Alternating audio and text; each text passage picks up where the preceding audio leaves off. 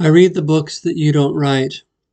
I peruse the verses written in subtle glances this way and that. And in the forest of your dreams, I sit for hours in the quiet of your library of themes. And there are books you do not write, and it is my job to take them down from the dusty shelf, to air them out in the sunlight for all the world to see. I write the books that you don't write. And then you read them and think, he knows me.